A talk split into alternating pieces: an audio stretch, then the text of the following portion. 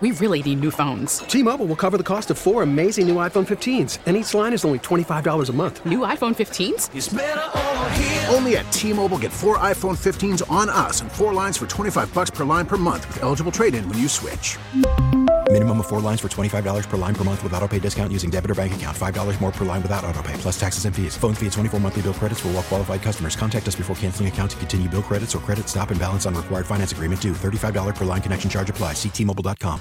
Baseball is back, and so is MLB.tv. Watch every out of market regular season game on your favorite streaming devices, anywhere, anytime, all season long. Follow the action live or on demand. Track four games at once with multi view mode and catch up with in game highlights. Plus, original programs, minor league broadcasts, and local pre and post game shows. Go to MLB.tv to start your free trial today. Blackout and other restrictions apply. Major League Baseball trademarks used with permission. But right now, uh, the big problem I think people have is they don't know how long uh, this travel order is going to take effect. So it's very hard to do advanced planning. You know, should I book a trip in Thanksgiving? Will it still be in place then? Should I uh, rethink my vacation? All that's uh, putting people in a real tough spot. And the city uh, uh, certainly going to have to. Uh, uh, keep the public informed as they take states on and off this list. That's the voice of Joe Schwieterman, professor of public services and director of the Chaddick Institute at DePaul University, talking about Chicago's new self quarantine order for travelers coming from states with high rates of COVID infections. This is WBBM's In Depth, where we take a deep dive into a story we're telling on the air. I'm Jennifer Keiper. This week, we continue our ongoing discussion on COVID 19 as some areas of the country have had to roll back openings to try to contain the recent surge. And that recent surge has prompted Chicago to implement a new travel order that requires quarantine for people coming to Chicago from 15 COVID hotspot states. We'll also take a look at the local restaurant industry and see how it is doing as places continue to open up. Also on the entertainment front, with coronavirus lockdowns closing movie theaters across the U.S., drive-ins have seen a resurgence in popularity and one major retailer has taken note. But first, let's get the latest on the COVID crisis, its recent surge, and an update on efforts to develop a vaccine. We welcome Michelle Cortez, health reporter, Bloomberg News in Minneapolis. Michelle, talk to us a little bit about the surge. We know we've heard uh, that it's going on in Florida and Texas. What are some of the other states? All across the American South, we're seeing increasing rates. So we're seeing them in Florida, Louisiana, Texas, Arizona, California. But more significantly, we're seeing some increases in states that thought that they were done with this. In New Jersey, for example, we're seeing increasing rates. And in other places, we're not seeing the declines that we had hoped for, including in Illinois and Minnesota. So the concern is consistent across the country, but the biggest numbers are hitting in the South. How about internationally? Are we seeing spikes elsewhere? We are seeing spikes elsewhere. India is being particularly hard hit. Brazil, where the president was just diagnosed with coronavirus, is also seeing accelerating rates. And in other areas, again, where we thought that there things were under good control, we're seeing increasing rates as well. And Brazil's president really downplayed coronavirus. Uh, he had a couple of comments or a few comments before he was diagnosed. Uh, tell us a little bit about uh, his response to this. Yeah, he he said basically believing that the coronavirus was a hoax and not anything real. He personally is not concerned about his own situation, saying that he's a previous athlete and so his good physical fitness will help him fight off coronavirus. And of course, we've seen repeated stories of people who are in excellent health who have had terrible results with coronavirus, people who have died, uh, Ironman athletes, people who are sports professionals, people who are Broadway actors have had serious illnesses and died from this. So honestly, just being in good physical shape is not a protection. He is also taking hydroxychloroquine and azithromycin, two of the medicines that have also been promoted by President Trump, but studies have not shown that they're particularly helpful. So we will see how he does with this what condition. Is the- what is the World Health Organization doing about the evidence of airborne transmission, which we've heard about recently? The WHO has said that they are taking it seriously and they're doing another full court press to find out how much of a danger coronavirus is in terms of going airborne. The WHO has said to this point that it's only airborne in people who have been getting medical procedures. It's important to understand what we mean by airborne, and it's really basically a matter of size everybody knows that the risk is coming from people's mouth when you cough, obviously, even when you speak. And in some cases, there are reports that even just breathing, if you're infected, you can be spewing out viral particles. The thing is, what happens to those particles once they leave your mouth? If they're small enough, they can essentially hang around in the air. And then if somebody else is walking by, they can come into contact with those particles, even if you're not in that location any longer. They can basically hang up there for a while. And so, if that is in fact the case, then we're going to need to be wearing masks even when we're not within six feet of someone and for much longer periods of time the current belief has been that they're droplets, that they're bigger and heavier, and as soon as someone coughs, those droplets fall to the floor, so the risk to the individual is lower. But there is uncertainty, and the WHO is now saying that they're going to look into it after 230 scientists sent them a letter saying, hey, this is a real concern.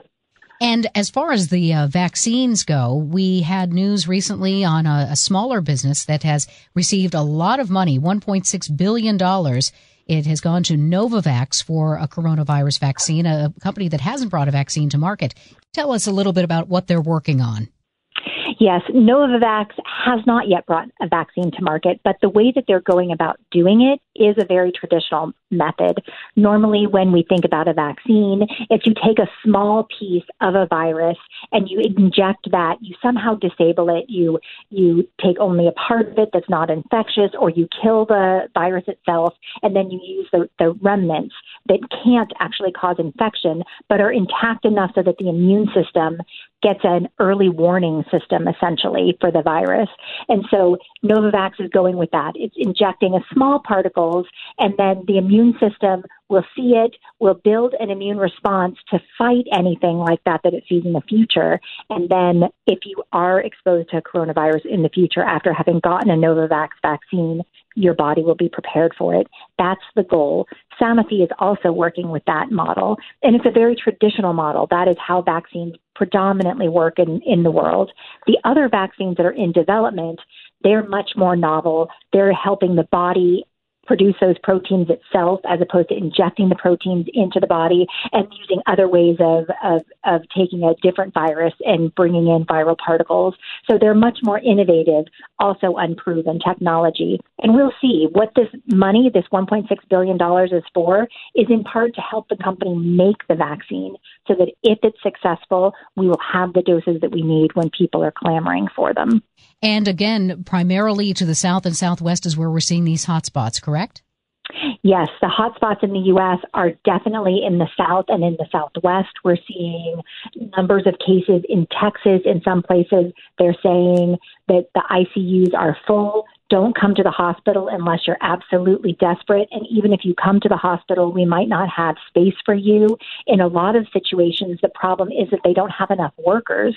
They do have beds and space, but it's been difficult for some places to make sure that they have enough people to tend for the coronavirus patients. In other places, in California and in Florida, there are new requirements. Different counties are putting out mask requirements there had been efforts to start opening up the economies, and a lot of local mayors are dialing that back in, saying it's too dangerous and we are afraid that this virus is going to get out of control again.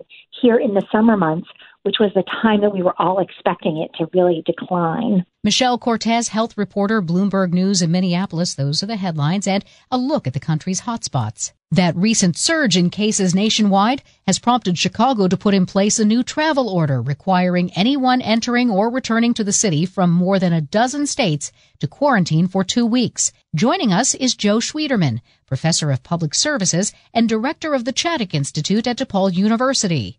Joe, I mean, how do you even begin to enforce this? It sounds like it really is just a voluntary thing. Oh, this is you're really uh, the city uh, Mayor Lightfoot's appealing to this sort of ethical uh, sense of p- people, and I think what's notable about this is it took effect so quickly. So a lot of people had flights already booked and so forth, and they're a little bit confused. They're getting mixed signals that you know American is filling flights up full, and then when they get back they have to quarantine. So it really uh, puts people in a tough spot to, to decide how to handle this.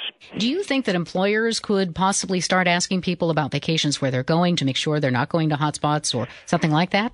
I think that's the, exactly the direction we're going to go. Now, the city said they may send out teams or are going to send out teams to enforce. That's a little bit uh, uncharted waters. We haven't seen, uh, you know, that sort of uh, compliance effort happen before. I think, though, people feel, you know, if I'm uh, uh, if the word spreads that I've been out somewhere, I get COVID. Uh, uh, certainly, there are uh, times where you have to uh, uh, work with employers who may be held liable if they don't do some common sense measures to make sure people comply.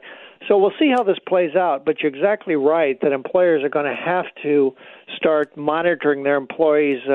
A bit more than they have in the past, and that's uh, that's a tough call. How do we know where the hot spots are? I mean, we know Florida, we know Texas, we, because they've been in the news a lot. But any advice you have for those who are planning trips to find out if they might be potentially going into one of those? Yeah, I think you really look at the uh, number of cases they have, you know, per thousand population. There's clear metrics, and we're seeing that those uh, uh, dozen or so states that are on the list really have seen outbreaks. And and you know, the quarantine isn't as onerous as a lot of people think. If you work from home, a lot of times there's ways to sort of manage that. Uh, but right now, uh, there's uh, the big problem I think people have is they don't know how long uh, this travel order is going to take effect. So it's very hard to do advanced planning. You know, should I book a trip in Thanksgiving? Will it still be in place then? Should I uh, rethink my vacation?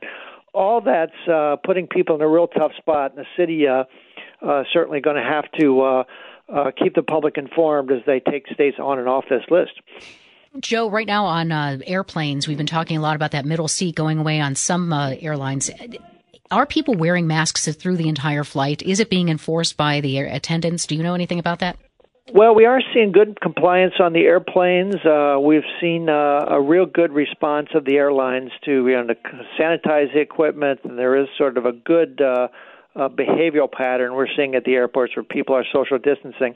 You know, but the fact is, if uh, there's more and more reports of flights going out full, and just the density of people on flights, you know, gives people pause. And I think we're in a kind of a trial period here to see uh, if the the, uh, the voluntary uh, uh, when airlines notify you their flight's going to be full, you can voluntarily move to another flight. We're not sure how well that process works, but boy, it's going to be tested in August. And what is the, the on the travel front? What is the state of the industry right now, as far as we had the slow reopenings in in some many cases, and then some of the states that opened early, we're seeing the uh, the cases rising again. How's that played out? Oh, that's certainly uh, this summer, uh, late summer. Uh, V-shaped recovery we hope to see probably isn't going to happen, uh, mostly because a lot of the states that are uh, seeing rising uh, travel are really strong destinations, you know, Florida, Arizona, and so forth.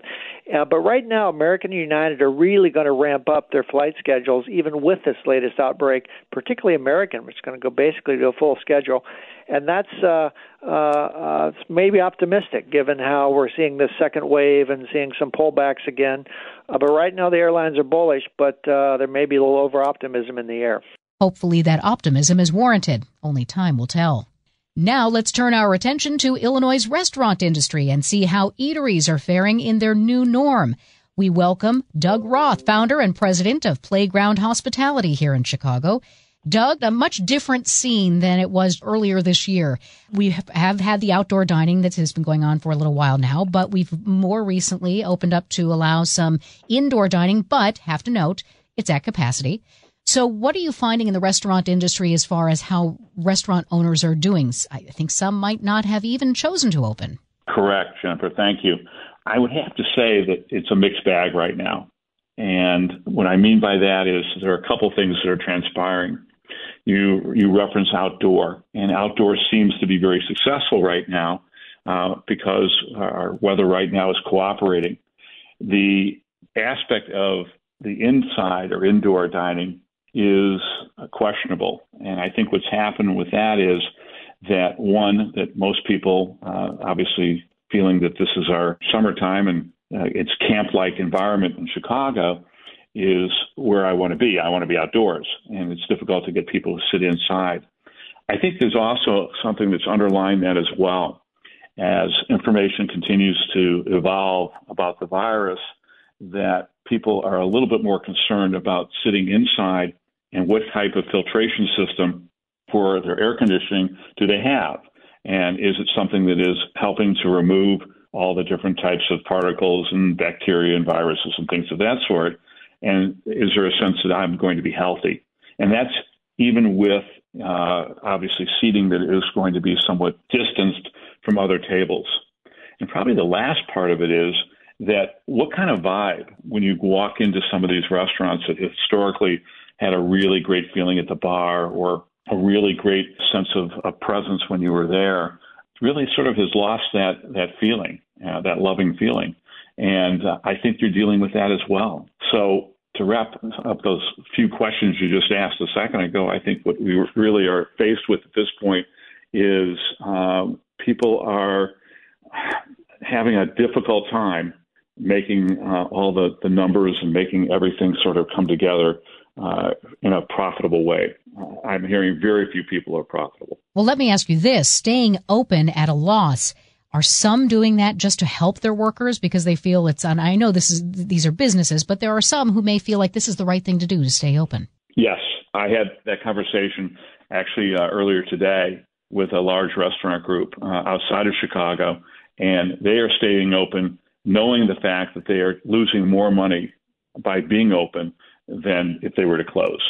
And the problem that most restaurant groups have at this point is, is they don't have the working capital to maintain that. Now, there are a few restaurants, and that was another discussion we, we had recently, is that there are going to be maybe just a few restaurant groups sort of left if this continues this way, especially with the opening and closing and opening and closing, which other states and other cities have experienced Fortunately, we've been very lucky in the sense that that hasn't occurred for us. What about the larger groups, though, that you mentioned? They have the support of, of, various restaurants and they have numbers on their side as far as the number of restaurants and they have space. And space is one thing you really do need now. I think even the smaller restaurant owners would tell you either we can't open or because the capacity is just too limited, or they say we've managed to open, but we really only have two tables uh, that the big guys, uh, it's stacked against the little guys compared to the big guys. Well, that's true. Uh, and I think you also have to look at something as well that when we talk about tables, and let's say you're at 50% of the tables that you've had before, and that let's say your restaurant before it was 200 seats and now you're down to 100, you, you never seat those 100 seats. You're always going to be at between 60 and 75% most likely because you may come in with a friend and you take a table for four that's now a table for two. So the numbers don't work when you start getting, especially in smaller restaurant environments, and you can't support it because you need the volume and you need those additional tables and you need the additional check average in order to make things happen. And, and it's not happening. So, what do restaurant owners do at this point? If they say, you know, I'm really struggling here, maybe I can open if we get to 75% or 100% capacity. What do they do in the meantime? Well, that's the thing that we are working with on our end. And what we're trying to figure out is how do you take conceptually, for instance, a restaurant concept, Jennifer's, and create a way that we can put that particular concept in a bag and be able to create, again, uh, what everyone else has been doing. And certainly many people have done it very well. And that is to create the concept and bring that concept home with you as well. And that's something that we'll see post COVID as well is the strength that many restaurants have gotten through delivery, through carry out, and also through what is working today is aligning themselves with what we affectionately call ghost kitchens which are off premise kitchens that are preparing the menus for restaurants that exist in different locations. So if you're able to have, most importantly, the goodwill in your concept and also signature items from your concept as well that people, you know, crave, you're going to be around. If you don't have that, and those are things that have been lacking, then I'm afraid that it's you're not going to be able to survive. And probably it's, it's going to happen sooner than would have later in that sort of context. Have you seen any interesting examples of creativity through this? Uh, business owners who've tried something and it has worked? I do think that there has been something interesting, and I think will continue to happen. And we've talked about it before. Is there is the grocery component that has gone along with restaurants, and, and one restaurant group was doing a hundred thousand a week in, in, in groceries. I think that's going to morph and what that may morph into is a more specific type of what I'll say butcher shop, grocery, if it's an Asian concept, Um, maybe it's, as I mentioned, the steak concept would have a butcher shop aligned to it. Sort of going back to the days of restaurants, or maybe we're over on Taylor Street, that had both a, a grocery component and a dining component. But now what you see is sort of the 4.0 version of that, and that's a more updated version. It's sort of taking Eataly and shrinking it down dramatically and providing that. And I think that that's sort of something that we may see survive and see some levels of creativity with that. The reason being that we'll we'll see that is I think people uh, want to understand their food supply, have an implied trust in certain uh, people that they uh, frequent, and will uh, continue to do so uh, based on the fact of the reputation of that of that particular organization. And Doug, when it comes to looking at the suburbs compared to the city as far as restaurants go and how they're faring through all of this, the suburbs had a little bit of a head start. How are they doing? Which is doing better? You're asking some very interesting questions because we were discussing this again earlier today. And this was with a large steak restaurant group. Their suburban lo- locations, both locally and nationally, are doing substantially better. And the reason obviously is, is that there now are individuals who have been sheltered and now have the opportunity to get out, and people are getting out. You know, they've been tired of being sequestered and they've had uh, cabin fever, especially living here, and you know are going and, and dining out, and and that's you know outdoors. But uh, that being said, there's the space. There's also a sense of safety. Um, obviously, uh, the civil unrest that occurred, uh, we can't ignore, and that has put a certain amount of fear in, in people around the city and also in the suburbs as well. And I think that there is a sense that people need to be transported somewhere else and sort of leave their problems behind. And I think their sense is the suburbs are the solution for that. And that may be just temporary, but it certainly is something today that we're seeing a much stronger recurrence in the suburban areas than necessarily downtown. And Doug, anything, any encouraging advice or news can you give us before we wrap up? Well, I think the best thing I can say is my father, who was in business for many, many years, um, prior to myself, and I'm third generation, um, always said that the most difficult times created the most wonderful opportunities. So I think those groups that have a, a strong concept, as we were talking about earlier, have brand equity, have a sense of items that people crave, are going to figure out what post COVID is going to look like and are going to be able to be stronger, are going to have new and innovative ideas. And I, I look forward to what that's going to feel like. And I think we're all sort of in the process of working in our own little laboratories to develop those ideas. And I, I think there'll be exciting things to come. It's just the point is, is we're just not sure exactly when and how that will happen, but it will come. Now let's talk about going to the movies. Walmart parking lots across the country are serving a new entertainment purpose during this summer of COVID.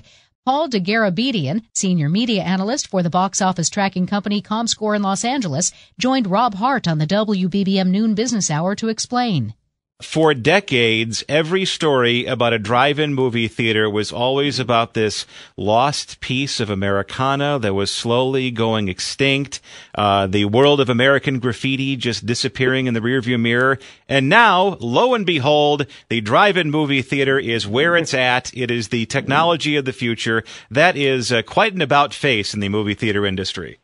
It sure is, Rob. What's old is new again, as drive ins, really since the mid March pause of the movie theater, has become all the rage. People love to watch movies on the big screen and in a communal environment.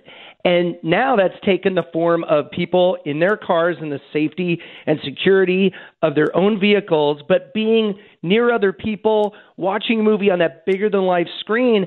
And now Walmart is going to, in August, have 160 of their parking lots turned into drive ins. And in addition to that, they're going to allow people to order all their essential eating material, if you will popcorn, soda, whatever you want candy online, and then you'll pick that up as you drive into the parking lot. So it's just a great way for Walmart to bring all their assets to bear, including those parking lots and their online services.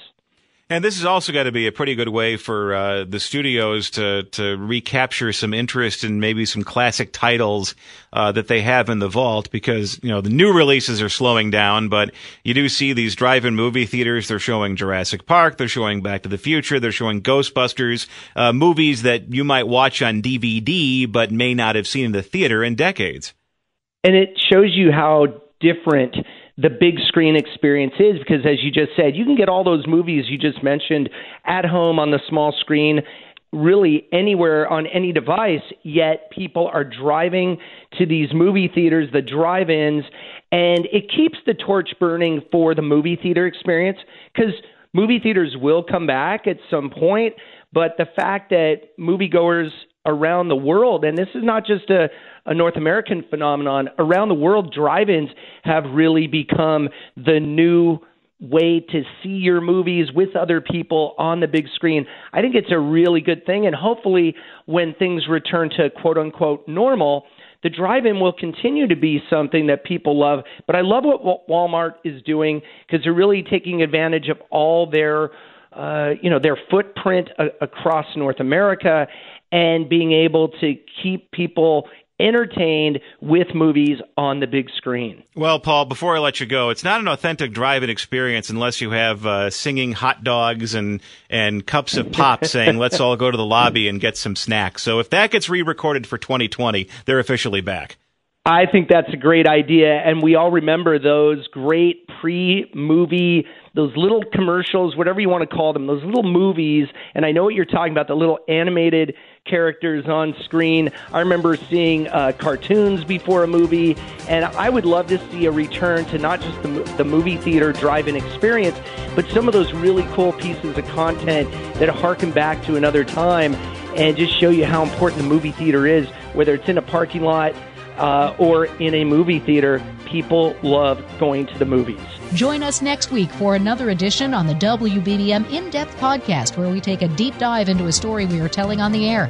Be sure to subscribe to receive this free podcast every Wednesday. And of course, listen anytime for the stories that matter by listening to WBBM on the radio.com app or on your radio. Thank you for joining us. I'm Jennifer Keiper. We really need new phones. T-Mobile will cover the cost of four amazing new iPhone 15s, and each line is only $25 a month. New iPhone 15s? Only at T-Mobile get four iPhone 15s on us and four lines for 25 bucks per line per month with eligible trade-in when you switch. Minimum of four lines for $25 per line per month with auto pay discount using debit or bank account. $5 more per line without auto pay, plus taxes and fees. Phone fee at 24 monthly bill credits for all well qualified customers. Contact us before canceling account to continue bill credits or credit stop and balance on required finance agreement due. $35 per line connection charge apply. Ctmobile.com.